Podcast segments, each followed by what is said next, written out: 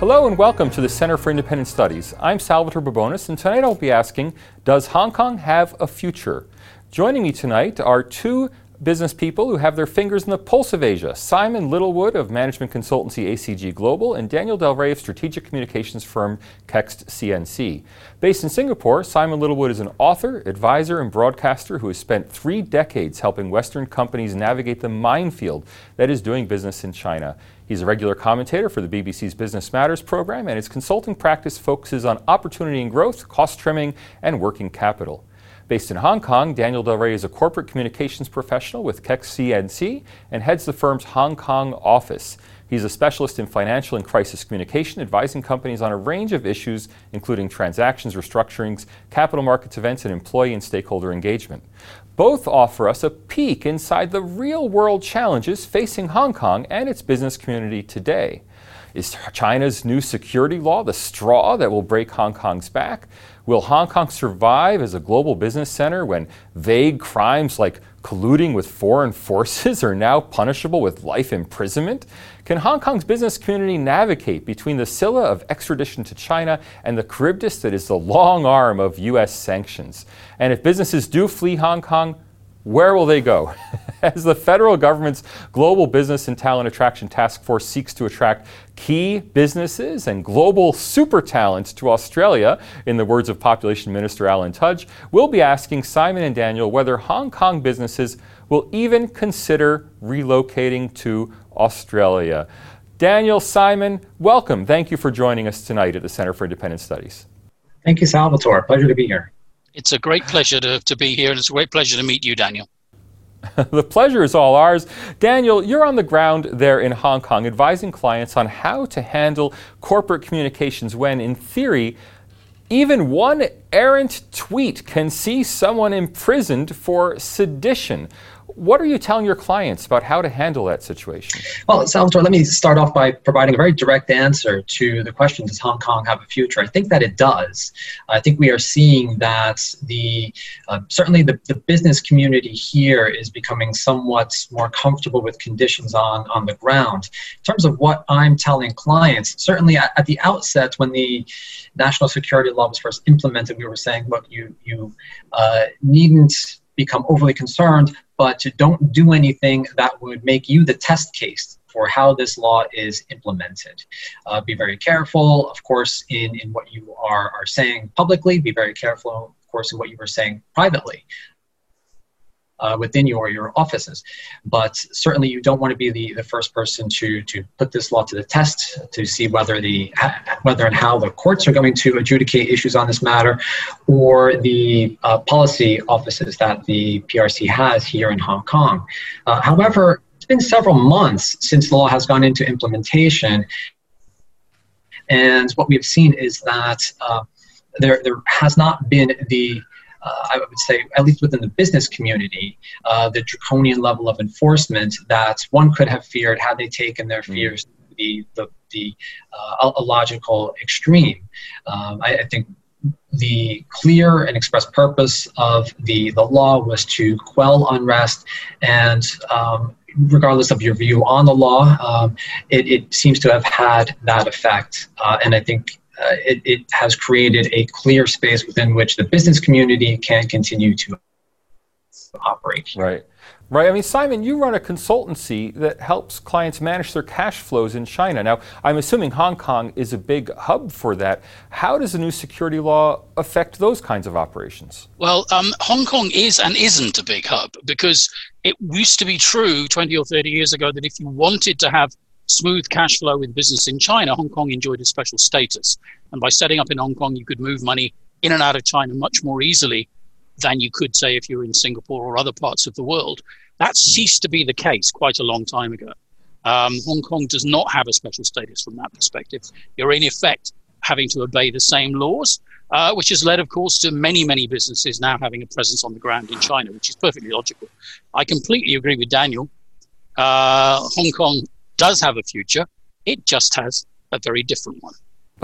what is that different future? I mean, let me push you on that. And Simon, let me ask you first what is that new future for Hong Kong? And then we'll get Daniel to answer that same question. Was, as you know, I'm a historian. So, you know, the 147 years of uh, colonial Hong Kong is but a drop in the ocean for a classicist like myself. But if you like, uh, Hong Kong used to be um, a route into China when London was the world's biggest financial center. Now, Hong Kong is going to be a route in the world into the world from China and is going to be mm. China's biggest financial center. So it's, it's a complete and very, inter- very interesting inversion. But there's no way that the Chinese are not going to take advantage. Uh, you know, there's a positive way to look at the pressures that they're putting in Hong Kong, which is they're trying to turn it into a stable financial center because they recognize the unique expertise that sits there that does not sit in any other Chinese city. They want to make sure that they can use that to raise capital to do business with the outside world, but they don't want the place burning down every five minutes. So that's what's behind what's going on at the moment. It's positive in terms of Hong Kong's long growth, longer term growth trajectory. Yeah. Well, now I know you're not saying it's positive for human rights. You're saying it's positive for the growth trajectory. Daniel, what do you think? I mean, is it positive for the economy in Hong Kong? Well, I, I think the the historical strengths of Hong Kong continue to, to be very, very strong, very, very competitive. Uh, I don't think anything has happened that uh, poses an, an, existential threat to, to those strengths. Uh, certainly, this continues to be a, a hub um, for business activity because of uh, the, the legal system here that is very familiar. It's the based on the uh, British common law uh, system. Um, and it certainly has the financial infrastructure that is very difficult to replicate elsewhere in Asia, especially if you want access to, to mainland China. Uh, if you, you're asking me what's the um, what, what, what the, the future will be, what the future looks like, uh, it does look like it's, uh, it, it's becoming far more integrated with, with mainland China from a, a financial from a commercial perspective. I mean, what we have seen here, and, and I, I may be overly focused on the financial markets just by, by dint of, my, my profession, but we have seen a uh, certainly no shortage of uh, initial public offerings on the Hong Kong Stock Exchange. Um, really? They are, uh, I, I um, believe they are almost in, entirely from uh, mainland China, uh, but they are companies with uh, significant valuations. We have seen some of uh, the Chinese tech darlings, some very large companies with multi billion dollar market caps, uh, and listings in the United States, either um, seek a secondary listing here or flirt with um, making Hong Kong their, their primary listing venue. Uh, lawyers and bankers I know are incredibly active, um, and uh, there is, of course, the uncertainty about. Um, social and political conditions here, but from a business perspective, uh, things seem to be moving along somewhat uh, un- unencumbered by a lot of uh, concerns that we had earlier in the year. Right. So, Daniel, let me push you a little further on this because I know you work with a lot of clients in right there in Hong Kong itself. What you're saying seems to confirm what Simon said, which is that Chinese businesses are taking advantage of Hong Kong. But will Hong Kongers want to stay under the circumstances that uh, the new security law has put in place, or will they be fleeing to other parts of East Asia? Uh, well, I, I think that's still a mixed picture. Uh, so, um, just anecdotally speaking, um, we I have not seen the exodus of, of Hong Kongers yet, although it is certainly a topic that comes up in, in many conversations. Um, it seems that uh, uh, the um, the most likely destination may be uh, the United Kingdom uh, thanks to the, the BNO, the British National Overseas Passport, uh, and the policy that the, the government has um, opened up to provide a pathway to citizenship. Uh, a lot of people are, at least uh, the, the BNO holders um, that I've spoken to, are seriously considering uh, taking advantage of that. Um, but I, mentioned earlier that I do have some some statistics on uh, public sentiment here. My company conducted a poll of 1,000 people here in Hong Kong. Uh, that was roughly just to give you some uh, backgrounds, roughly 53% uh, female, 47% male. Uh, and most of these people were in their prime earning years, either starting their career or some, some level of experience. Uh, about three quarters of them were between the ages of 25 and 54. We asked them how they feel about their long term career prospects here in Hong Kong. 23% said that they are either good or quite good, and 45% said that they are either uh, very bad, or quite bad. So certainly a, a net negative view when you're asking people how how they feel about their own long-term prospects here. So that's the, the statistical evidence, and it somewhat contradicts what uh, my anecdotal evidence would suggest. But um, people are, are quite skeptical based on the, the data of their ability to, to pursue their long-term career prospects here in Hong Kong. Right. I mean, Simon, does that open up opportunities for Singapore? I know you're joining us from Singapore. Do you see an influx of especially perhaps Western businesses, but maybe even Hong Kongers uh, coming to Singapore to do business there? I think as far as Western businesses are concerned, there's no question there have been a couple of big name moves, like Deutsche Bank is one that everyone's written about. Um, but so, so, yes, I think unfortunately the less well-off Hong Kong citizens are the one demographic that really can't do very much about this. They have to just basically suck it and see. Um, and, and, you know, I've, I've been around long enough to have been here when Hong Kong was handed back to the Chinese, you know, Prince Charles came out here in the royal yacht and so on and so forth. And there was much wailing and gnashing of teeth. And indeed, many multinational businesses, including several of my clients, moved their regional headquarters from Hong Kong to Singapore in the expectation that things would rapidly um, go downhill in Hong Kong. And none of that actually happened. In fact, good many of them actually then moved back. I think one way to think about this in terms of where businesses are, if you are a serious global player in any form of financial service, can you afford not to be in the financial center of the world, world's second or probably in due course first uh, um, size economy? Uh, because that's the question. You're essentially saying, because you know, uh, um, Hong Kong will be to China what Frankfurt is to Germany. You know? Um, mm. and uh, and and at the end of the day, uh, are you really, if you're a serious player, going to want to stand aloof from that? I don't think you are. And in fact, uh, uh, um, you didn't ask this question, but I think one of the biggest challenges for businesses like global banks who know they need to be in Hong Kong, they're going to be looking probably more to America than China. I don't think they're going to have any problem dealing with the requirement to self censor. That's the way China operates. They don't want to haul people off to jail. They just want you not to get involved in their politics. That's all. Uh, and bankers, by and large, are quite happy to do that. They're going to be more worried that an aggressive American administration will decide that there need to be sanctions and that they cannot actually operate in Hong Kong and be in the rest of the world as well. I think I think that to me, my banker friends are more worried about that than they are about the, the medium to long term future of, of, of, being in Hong Kong. Yeah. Right. Now, listening to the two of you, uh, it almost sounds like instead of asking you know, is the competition of tomorrow Hong Kong, Singapore? It almost sounds like I should be asking, is it Shanghai that should be worried because of the security law in Hong Kong? Because if this brings Hong Kong ever more firmly into the Chinese system, well, is it one country, one system, and Hong Kong is the center? Simon, you have any thoughts on that? Well, I, you know, I, I, again, uh, an analogy might be the relationship of London with Europe in a post-Brexit Europe. At the end of the day, however much Europe may want to have its own financial ecosystem, the scale and experience that you have in London, whether it's legal, banking, experienced people at mid and low level, it just vastly dwarfs anywhere else in Europe. And trying to do that would be not just an incredibly difficult endeavor, but probably rather foolish. The same thing would be true, uh, in fact, of Hong Kong. Um, and, uh, and, and partly the, Chi- the Chinese, it's difficult to know whether they've done this deliberately, but they should have opened up their financial services center. You've written about this, Salvatore. They should have opened up their financial services to the world when they acceded to the World Trade Organization, but they didn't. They didn't meet their obligations. One consequence of that is that they could have had much more expertise in Shanghai and Beijing. They haven't got it because they didn't want foreign competition. You could say they're being very canny and they always counted on, in effect, ring fencing Hong Kong and bringing it into the fold, or you could say they just lucked out. But that's essentially how things play out. Yeah. Uh, Daniel, you said you're seeing listings in Hong Kong from mainland companies. are they choosing Hong Kong instead of Shanghai and Shenzhen? I mean, is that the shift that's really occurring? I don't know if that's a shift. That's been the historical the, the historical play for, uh, for for mainland companies. It really has really uh, always come down to a choice between either Hong Kong or the U.S.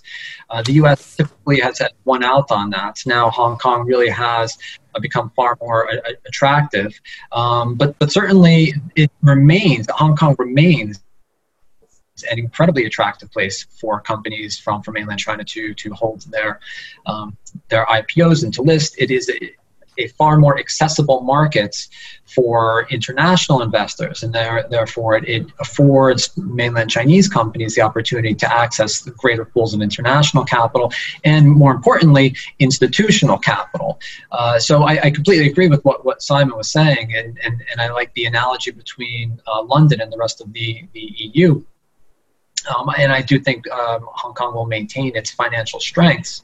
Uh, I, I, do think it's important to, keep some things in perspective, which is, you know, from a financial markets perspective, China is structurally very different in terms of the uh, proportions of, of uh, retail versus institutional capital, uh, the forms of institutional capital and active management that are um, in, in China. Um, but also, uh, I, I just want to go back to um, some of the statistics that uh, I referred to earlier, when we asked people in Hong Kong what their view was, of Hong Kong's global competitiveness in certain industries, uh, in finance, uh, there was 44% of our survey respondents said Hong Kong is significantly better or somewhat better uh, positioned competitively. Uh, in the financial sector versus only 22% who, who had uh, said it was less well positioned. Um, there were net negative findings that we had for for law. Uh, which was surprising because this is a there are a lot of lawyers in the city, um, but for some very important uh, what we would call new economy sectors, so e-commerce, biotech, um, and fintech. These are all areas where there is a tremendous amount of, of innovation taking place in mainland China. And certainly, uh, Hong Kong does not seem to be uh, keeping pace um, from that perspective. In e commerce, for example, only 25% of our respondents said that Hong Kong was uh, globally competitive uh, versus 34% saying it was uh, not competitive. Uh, and in biotech, the numbers were even more, there was even greater disparity. Only 14% that Hong, uh, said that Hong Kong was uh, competitive versus 52% saying it was not. So, uh, so certainly it, it does seem to be a city where finance will continue to, to thrive, at least in, in the near term.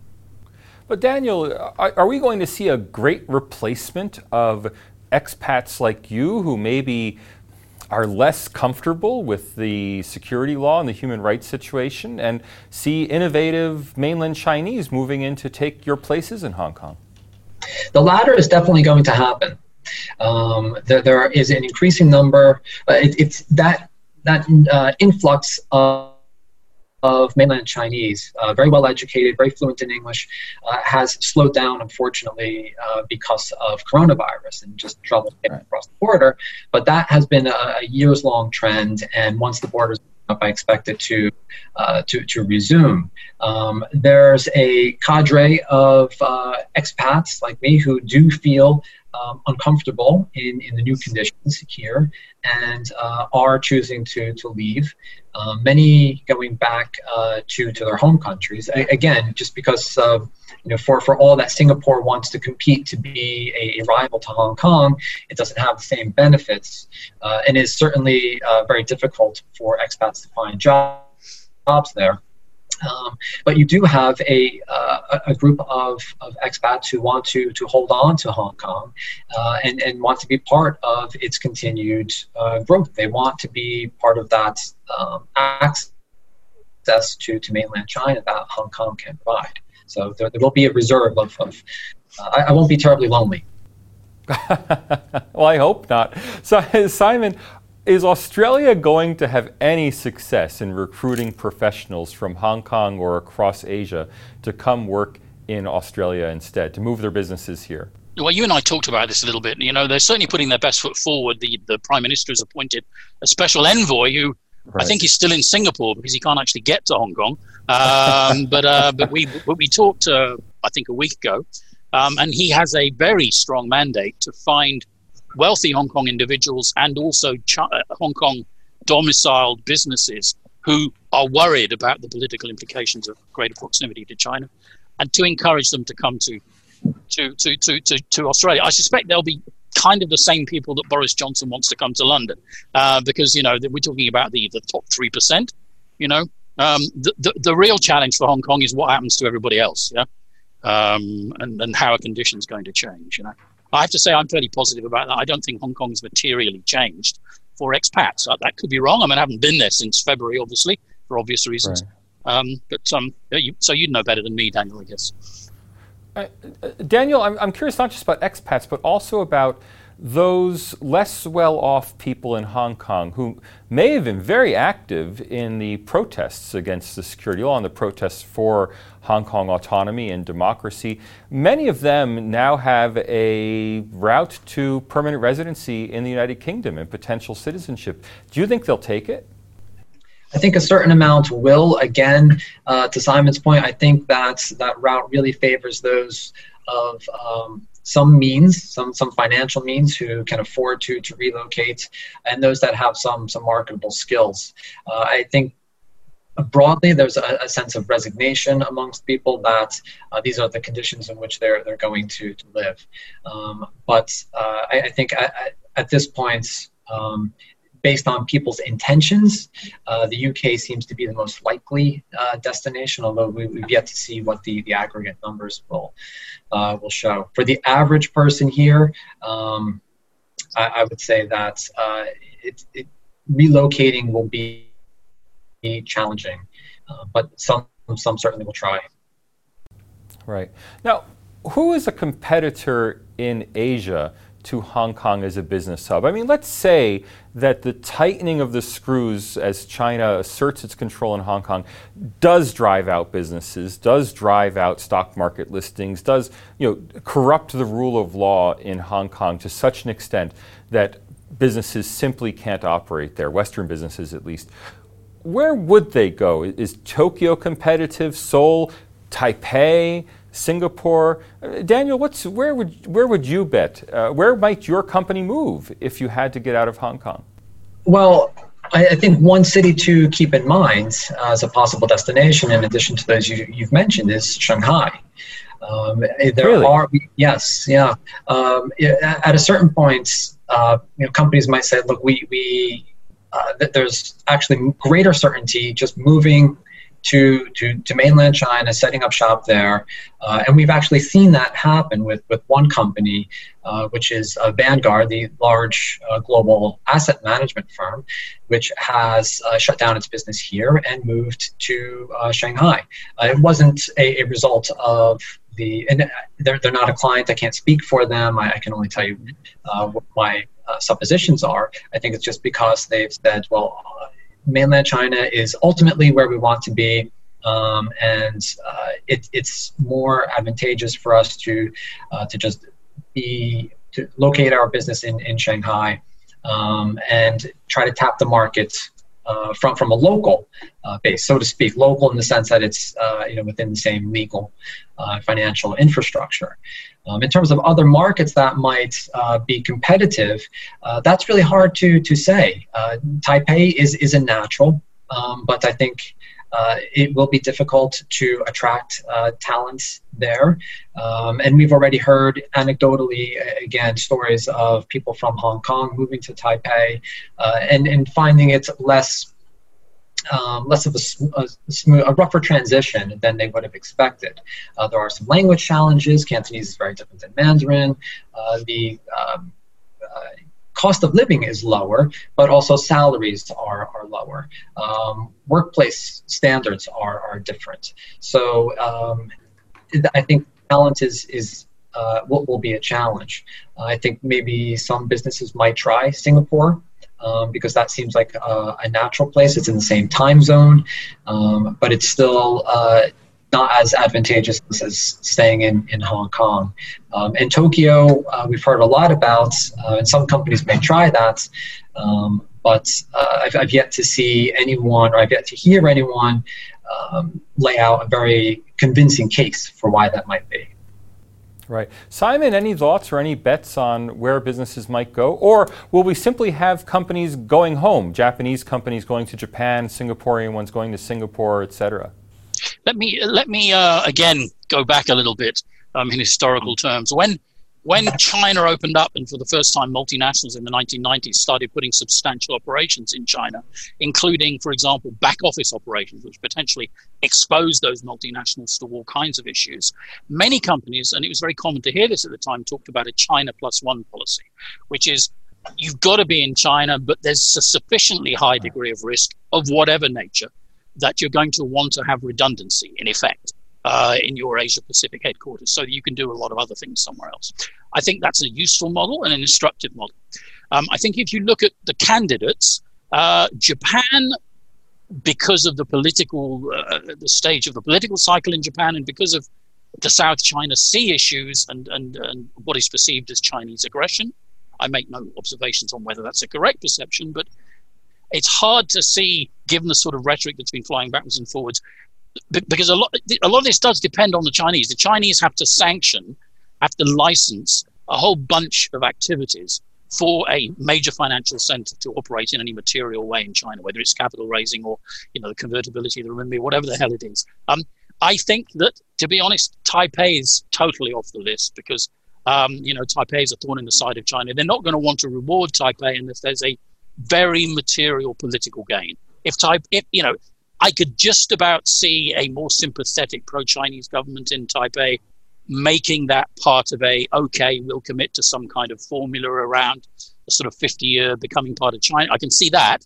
but I can't see anything like that happening now. And I, I have to come back to what I see in Singapore. What I see is I see businesses coming to Singapore.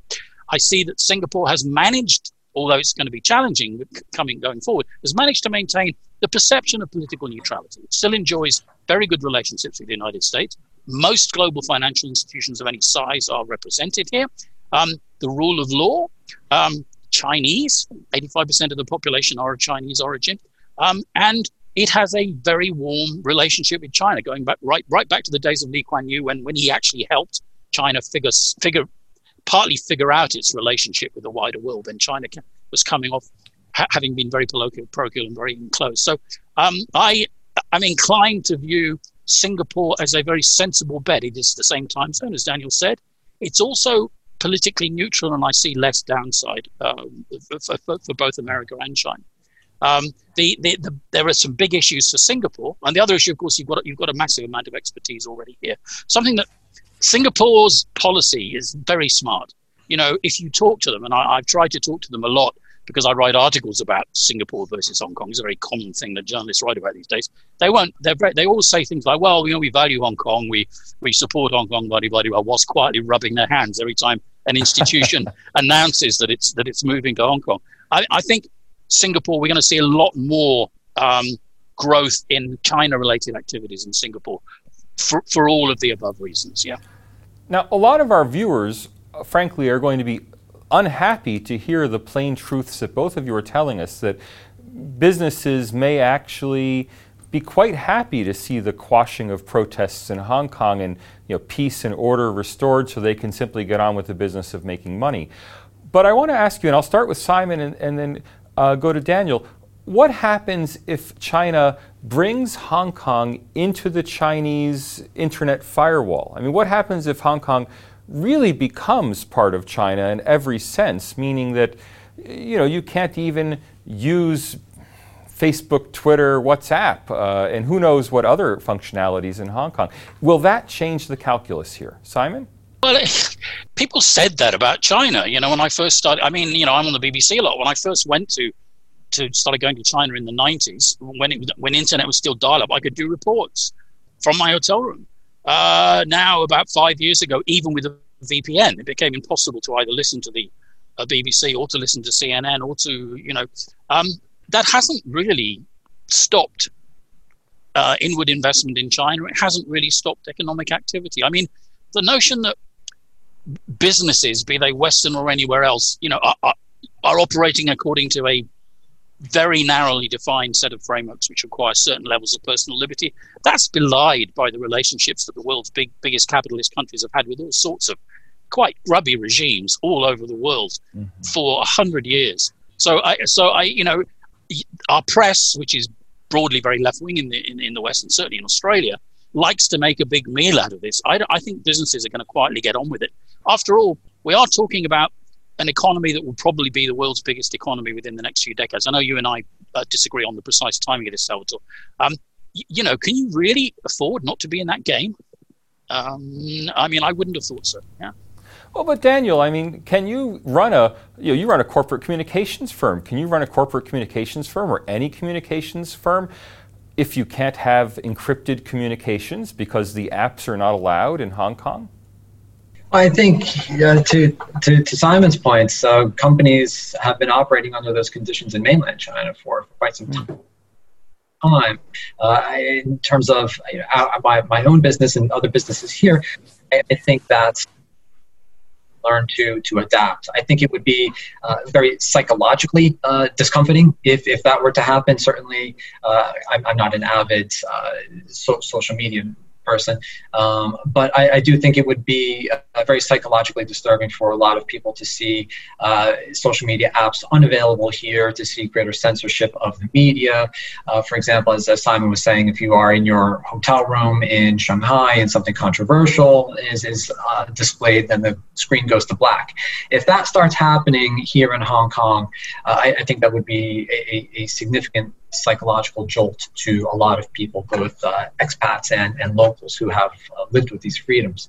Um, but to Simon's point, I do think business marches on. Uh, who's leading the business may change. It may be more of the uh, mainland professionals that, that come in and, and uh, start to become the, the local leaders of these businesses. Right. So, I mean, let me uh, then just push you a little on that. If you were to sketch out you know, what's Hong Kong going to look like in 10 years? Uh, do you think it's going to be, Daniel, very much what it is today? Or, you know, do you think major changes are on the horizon? That's a difficult question. I do think major changes are on the horizon. I think they are inevitable, but it's hard to say exactly what they are. I think for in, in the near term, let's say the next uh, three to five years, maybe five to seven years, um, conditions uh, broadly remain the same. I think possibly the cost of business goes up for, for some companies. Uh, they do have to institute more um, legal and compliance functions that has implications for uh, their IT systems, uh, has implications for just the, the cost of capital, getting money into and out of uh, of, of Hong Kong. That, that, that might increase. But I don't think anything dramatic happens in the near term that's, that causes an, an exodus of uh, either people or, or, or, capital and businesses. Um, but uh, in, in, in the long term, um, significant change is inevitable, uh, whether that's in, in 10 years or 20 years. Mm. It's probably a little bit uh, further along the the time horizon than, than 10 years. If you're asking specifically, does Hong Kong um, look in 10 years the way it looks today? Uh, it probably resembles it. Um, and, and, and very much so. Uh, but there will be changes. It's just hard to see what they are. Hmm. Simon, do you concur? Yeah, look, um, I, I'm, I'm never. It's very easy to be afraid of China if you spend too much time reading the Western press.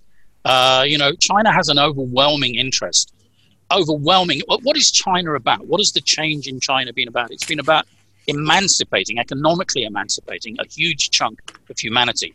They, whilst they have certain views of how they've been dispossessed and disrespected in the past, which they're trying to address, they certainly do not want to be in any kind of outright um, adversarial situation with any any Western countries. What they want is they want peaceable growth on their terms, and I think a lot of the political points that are being made around things like uh, social media and access to newspapers and all those kinds of things. You know, my view on all of that, I've been in Singapore for nearly 30 years. You could argue that I've been kind of, I don't know, conditioned. Um, but at the end of the day, um, I don't see uh, the social media in the West as particularly useful in, uh, in keeping people accurately informed about what's going on. Uh, I, I see it as being immensely partisan and as having a very clearly biased political agenda of its own. If you look at if you look at what's allowed and what's not allowed, I find that a lot more terrifying than I find the fact that businesses might have to slightly trim what they allow on their emails if they want to work in China. Right? They can't say President Xi needs to lose weight, and or they can't call him Winnie the Pooh. Apparently, that's uh, apparently that's uh, that's no longer allowed. uh, although it's uh, surprisingly apt. Oops. Well, I, for for all of us, uh, I have a question for Mark, which is if you know, Hong Kong becomes the gateway for China to invest in the outside world, but what happens if its citizens want and expect more freedoms? Uh, will people just have to accept the quid pro quo offered by China? Behave yourself and you can prosper. That's the story we've been told about the mainland for years. Is that now going to be the story for Hong Kong? And Simon, if you want to give your thoughts on that, and then we'll, we'll, uh, we'll go to Daniel. Um, it's very odd that there's a strange perception that Hong Kong were under the English and everything was fine and dandy, and all of a sudden they're being oppressed. I actually got asked on the BBC a couple of months ago, you know, when Hong Kong had freedom, what was it like? And I said, well, when exactly was that? I mean, Hong Kong was wrested from the Chinese at the point of a gun when the British sank the entire Chinese Navy in less than two hours, enforced massive reparations on China, and compelled the Chinese to accept the forced addiction of huge chunks, tens of millions of people, to opium in order to offset their balance of payments deficit on the purchase of tea. You know, that's the history of Hong Kong. Um, so the, the, Hong Kong people have never had freedom. They've had, they've had the ability to earn money relatively unimpeded, but they've never been politically emancipated. Hong Kong, up to and including Chris Patten, who's a lovely man, uh, was ruled by a man who wore a hat with a feather in it and reported directly to the Queen. You know, that's the history of Hong Kong. Uh, so the freedom never existed. I mean, there is a real issue, which is that if you look at the way that many people live in Hong Kong, cheap by jowl, incredibly expensive property, you know, educational issues, health issues, there clearly is a, an emancipation question in the same way that that question would be interpreted in mainland China. And I'm not sure that the Chinese model isn't actually better at, at addressing that than, say, the US model. Uh, you know, I think I think I see that the Chinese could have a significant positive influence on Hong Kong um, if they start to take on those things. You know, um, whether or not they will is, a, is another question. Yeah. Well, but you're suggesting that China might learn from Hong Kong, but it, it looks entirely the other way from where I'm sitting. That China's imposing its view on Hong Kong. Is that not the case? I think you know. I'm no, not known for my sympathetic views to the protests in Hong Kong, simply because I've been in this region for 30 years and I've travelled and worked in pretty well every major capital in the region. There is no question but that Hong Kong has always enjoyed a significant level of personal uh, and economic freedom. To claim that Hong Kong in any material way is oppressed, uh, even now, uh, is ludicrous when you compare it with the lives that people live in much of Asia. That's that's simply a fact. Uh, if you mm. actually bother to go out and look. So, um, you know, are there questions? Yes, there are. Um, are we looking at? we're looking at a China that's concerned that Hong Kong does not become a virus in the metaphorical sense uh, which infects China because China is obsessed above all by continuity and by political by by, by stability. Um, and you know that's a big worry, and that's why they're doing right. the things that they're doing. Daniel, is Hong Kong being offered the same quid pro quo that has applied in China for 40 years? I, I think it is, and, and I don't think that's anything new. I, I just think that it's become a, a more urgent uh, question that people have to, to grapple with. Are we comfortable with that uh, with, with that quid pro quo. Um, I, I, think my sense is that most people are just putting off answering that question and having to, to reckon with it right now because on an everyday basis, very little has, has changed. Um, and, and certainly it, it's much easier for people to attribute some of the, the hardships that Simon was enumerating, uh, you know, the cost of living here, difficult access to uh, good good quality public education, um, some of the other uh, economic hardships that, that, people face here. I think it's easier to uh, chalk those up to to macroeconomic conditions or uh, the um, uh, administration here, uh, the, the, administration of daily life in Hong Kong. Um, certainly those those more pressing issues have existed for for some time. But I, I, think what, what we have seen in some of the changes that have taken place is that uh, the question of whether people will accept that quid pro quo is becoming more urgent. Um, and that's, quite frankly, uh, what seems to be on the table right now from, from mainland China.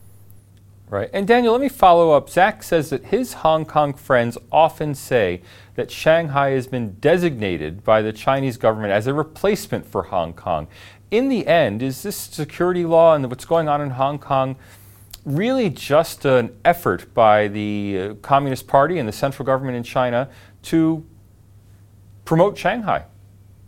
Well, it's hard for, for me to start to try to read into the, the, the minds of the um, technocrats in Beijing about uh, which which area they want to favor. What what I see when I look at the landscape, um, whether it's uh, Shanghai or Shenzhen or now the Greater Bay Area in, in southern China, um, I, I, believe that the, the Chinese are, are trying to promote uh, various economic models within uh, the, the mainland system, and s- some of which this Greater Bay Area, which does include Hong Kong.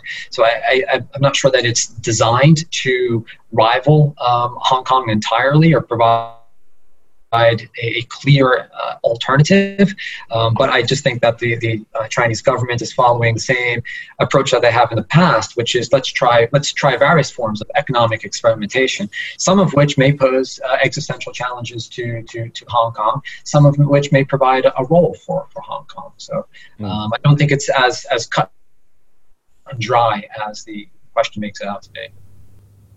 Now, I have a question for both of you. Uh, Richard has kindly asked me to ask you if you have read a fantastic book called American Tianxia Chinese Money, American Power, and the End of History by yours truly. I didn't set this up, but I am curious if you have any thoughts on the American role in China and in Hong Kong. You know I've read it, Pat Salvatore, because you sent me a copy.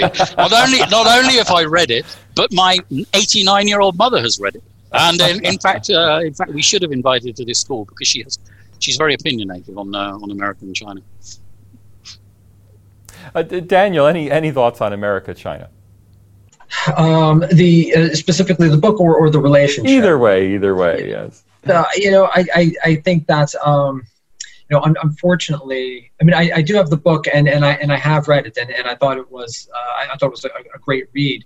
Uh, the the the relationship though that I see between um, the United States and China, at least from a commercial perspective, is that companies still want to to do business here. Simon was saying it is just too large to to ignore.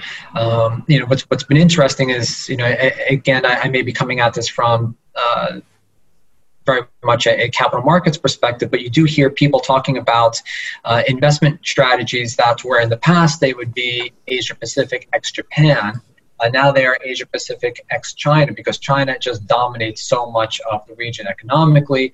If you are allocating capital to this market, China is entirely its, its, its own um, uh, uh, strategy uh, in, in and of itself. Uh, I just think it's it's too too large of a market for, for companies to ignore. Certainly, uh, that's what you know I see from from my clients, and that's what I see from uh, just my, my, daily interaction with people. Is that the business communities will continue to find space within which they can um, continue to to work with each other, uh, and and hopefully um, you know politics will, will interfere only at the margins. Right now we we have a, a, shout out to both of you from Andy, Tim, Christina, Zach, all complimenting you for your insights. So thank you, uh, Daniel. Thank you, Simon. Uh, Daniel, we know that the U.S. election is coming up in just a few weeks. Uh, we don't need to know who you plan to vote for, but what do you think the implications are for the current situation on human rights in Hong Kong? Well, I will say, in terms of um, whom I plan to, to vote for. I've already voted. I won't tell you for whom I voted in. Um, uh, but may uh, your may your ballot be read. Yes, let's, let's hope so. Let's hope so. Um, I, t- to be perfectly honest with you, uh, I, I, don't see very much changing, uh, almost in, in, in any regard, uh, with, with, the exception that I, I think um, you know, that there will be a, a certain, perhaps, a diplomatic normalization uh, if if there is a Biden victory. Uh, I think that it's just a um, he's much more of a traditionalist from a, a, from many perspectives, certainly from a diplomatic perspective. Um, but I, I, don't see dramatic changes um, in in the way that the U.S. approaches human rights, um, and I don't see dramatic changes in in economic policy, except perhaps uh, a, a, bit of a, a, normalization in the way that uh, the U.S. approaches its grievances with uh, with, with, China. Um, certainly, no one I know is expecting things to tra- change dramatically. Really? Um, yeah. Uh, it, what what overwhelmingly what people say is we just want and this is uh, somewhat disappointing that we're talking about this with regard to the United States is they just want a quick, smooth transition so that the world can get on with things. Right. Simon, any thoughts on the U.S. election and implications for this situation? There's never been, if you look at the political situation in the U.S., it doesn't really matter which of the two main parties you're talking about. There's never really been a smooth and definable relationship with Asia. You know, when Obama talked about a pivot to Asia, you know, that was a massive insult to Asia. It was like, oh, goodness me, it's hurting me. Asia exists. What should I be doing about it? I mean, what that displayed to those of us who are here was just a massive parochialism. And, I, you know, mm. I, I think Trump is also clumsy, but in a different way. Um, I think the good news is that most people that have been here, and certainly most senior American businessmen that I know, and I know a lot, you know, being long in the tooth, I know people who run companies and who speak Chinese and who live here. They basically separate the commercial relationships on which they depend from the political noise. And the Chinese, who, who 25 years ago got very upset at political rhetoric in the US, are now pretty sophisticated and they now understand that there's an awful lot of, of, of argy-bargy and hot air and at the end of the day, most things will continue in the same way. I personally think a second Trump term, uh, which of course we're about to um, enjoy, uh, Daniel, uh, is, is, is likely to see a bit of a slackening off because there's much less upside uh, for Trump uh, in a second term when he can't get a third term. Uh, so you'll be looking for he'll be expect you can expect him to deliver rapprochement, growth, call out diplomatic achievements, um, and uh, and, I, and I'm looking, I would I would in many ways prefer that to a new term with a, with a new party. Um, yeah.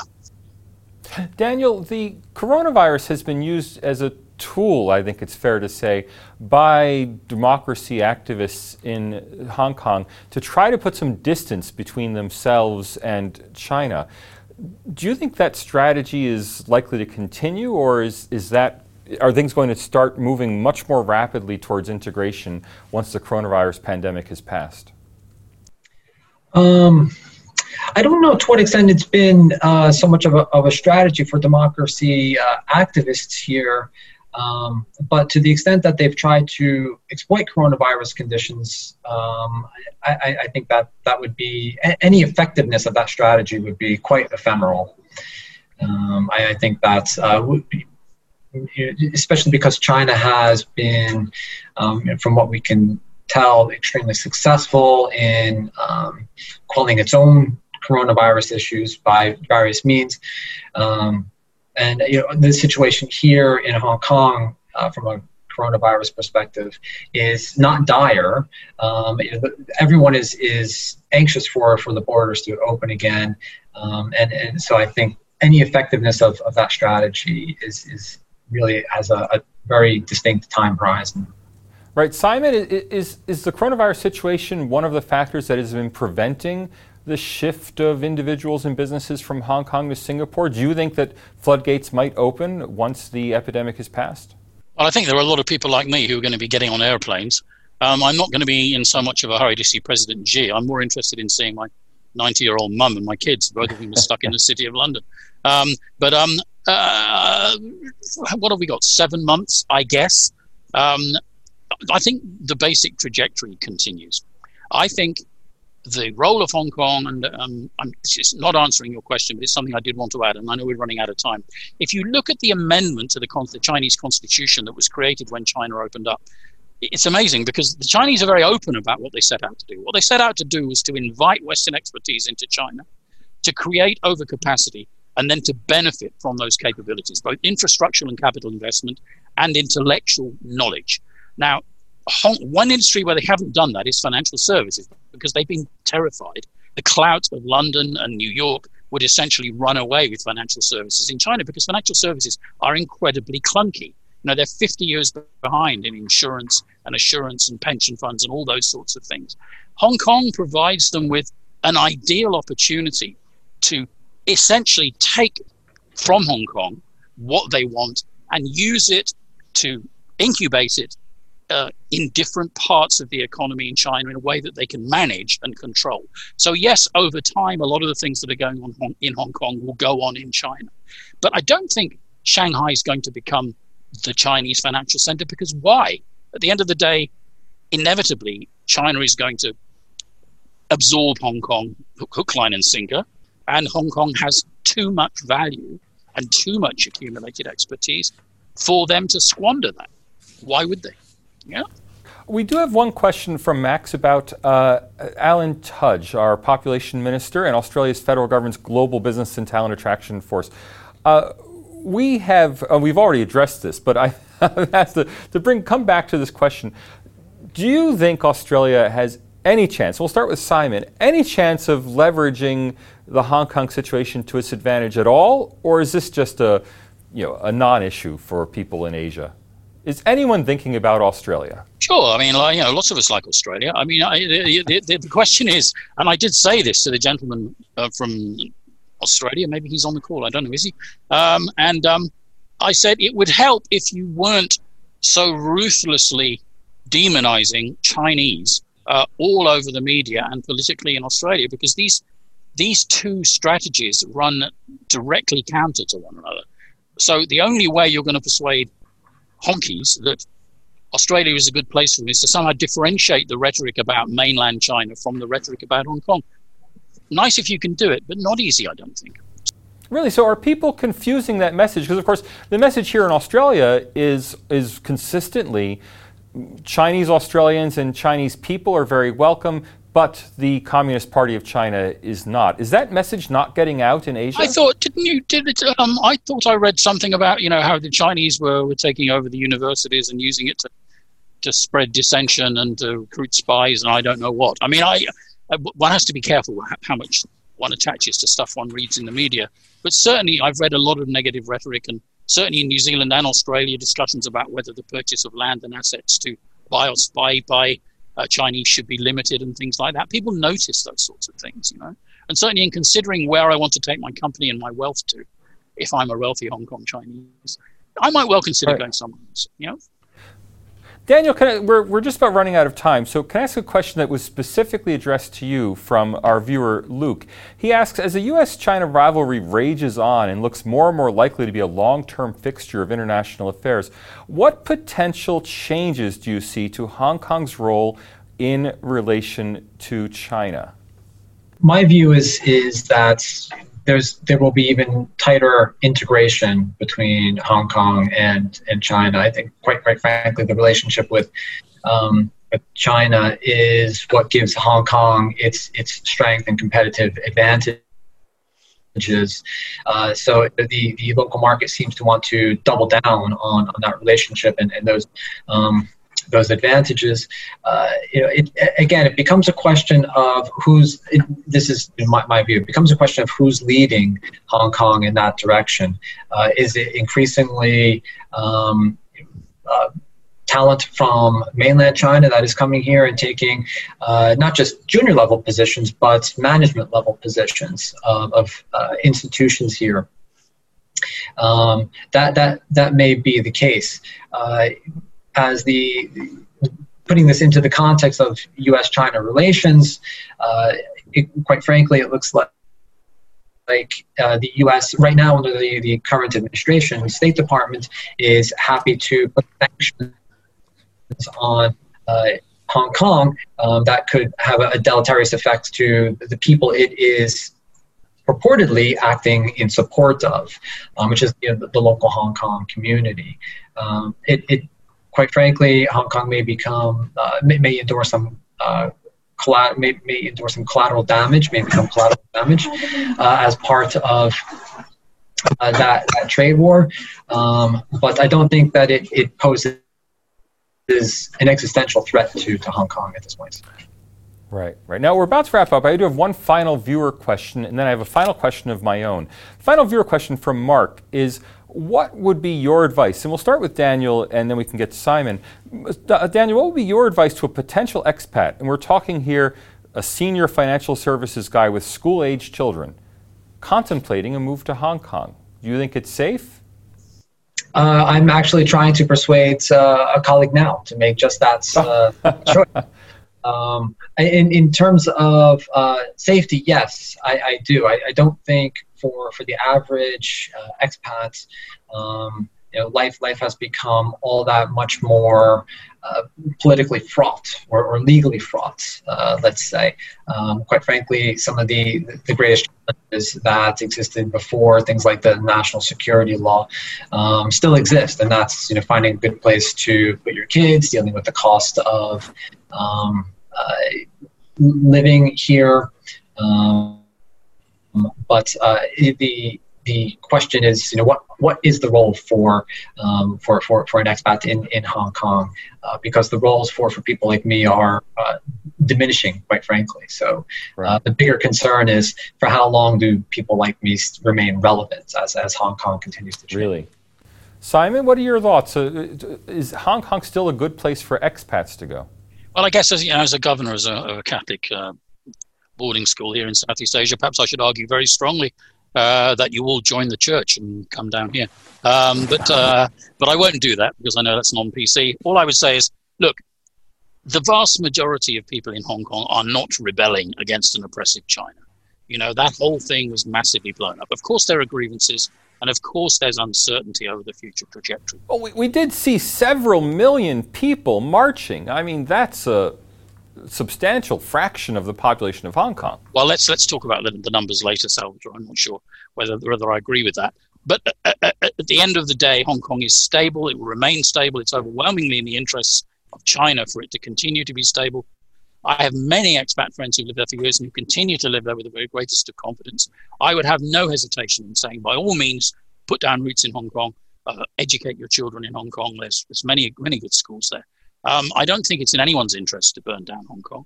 Um, and in many ways, I, I worry more about political missteps by the US and China as we go through election cycles and things are ramped up on both sides. You know, particularly when I see aircraft carriers steaming up and down the South China Sea rather unnecessarily.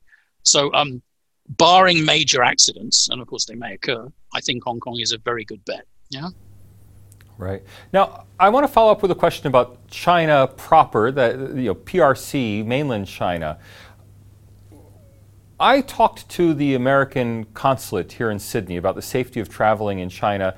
They said that, as far as they're aware, there are no sole U.S. citizens who have been uh, unfairly imprisoned or, or imprisoned without charges in China. Uh, you know, no serious problem situations. However, we know there are two Canadian business people in prison under very harsh conditions with questionable charges against them. We've seen Australian journalists have to flee China in the middle of the night. Uh, we, you know, people who are not Americans seem to me to face a lot more of a challenge in China. That is, China seems to be more afraid of retaliation from the United States, but it doesn't fear retaliation from Canada, Australia, New Zealand, European countries. Is it safe for non Americans to do business in China? Simon? Well, look, I've gone up to, to China many times with a crew and wandered about filming stuff and talking about things and never had a problem in hotels, in companies, in the street. Um, I think there are certain things that you can do and say, particularly if you use social media, that are going to bring you to the attention of the Chinese authorities, as there are in Singapore, um, as there are in, in, in much of the world. I think if what you're there for is primarily an economic relationship, then I think you should bear in mind that as a go as a guest, you should behave like a guest. Uh, it is not an oppressive experience to go live in Shanghai or Tianjin or Beijing or anywhere in China. And I know I spent many months living in all of those places. Uh, so I think we should put aside this notion that everyone's being uh, surveyed and is under imminent danger of arrest because that just isn't the reality for those of us that know China and have worked there.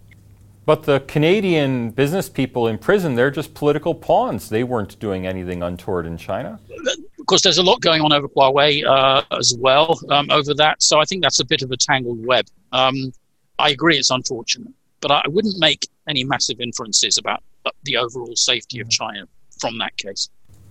Daniel, does it matter to you and the people you're recruiting whether they're Americans or people from countries that perhaps can't defend their citizens quite as well?